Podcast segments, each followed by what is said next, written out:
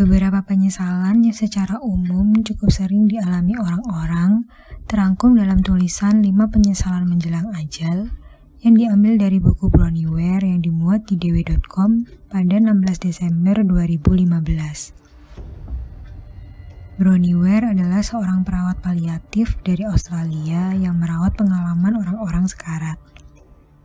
1. Menyesal kurang jujur pada diri sendiri mereka atau pasien berharap mempunyai keberanian untuk jujur pada diri sendiri dan bukan hidup untuk memenuhi ekspektasi atas pengharapan orang lain.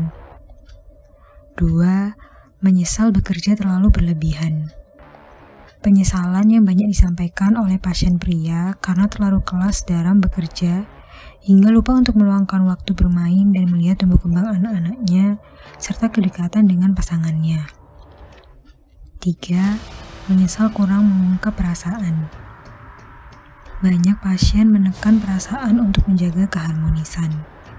Ware mengatakan bahwa faktor terbesar orang sakit adalah pengaruh kepahitan hidup dan rasa kecewa serta amarah yang terpendam. 4. Kurang kontak dengan sahabat. Pasien-pasien ini sering mengabaikan manfaat dari menjaga kontak dengan sahabat-sahabat lama kesadaran yang muncul belakangan tatkala sudah diambang ajal. Mereka terjebak dengan kehidupan pribadi dan membiarkan waktu lewat begitu saja. 5. Berharap lebih bahagia.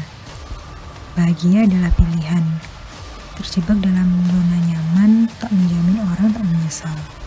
Sesungguhnya mereka ingin lebih sering tertawa, bahagia, dan melakukan hal-hal baru.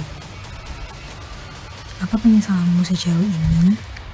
Dan harapan apa yang masih bisa kamu lakukan di waktu yang tersisa.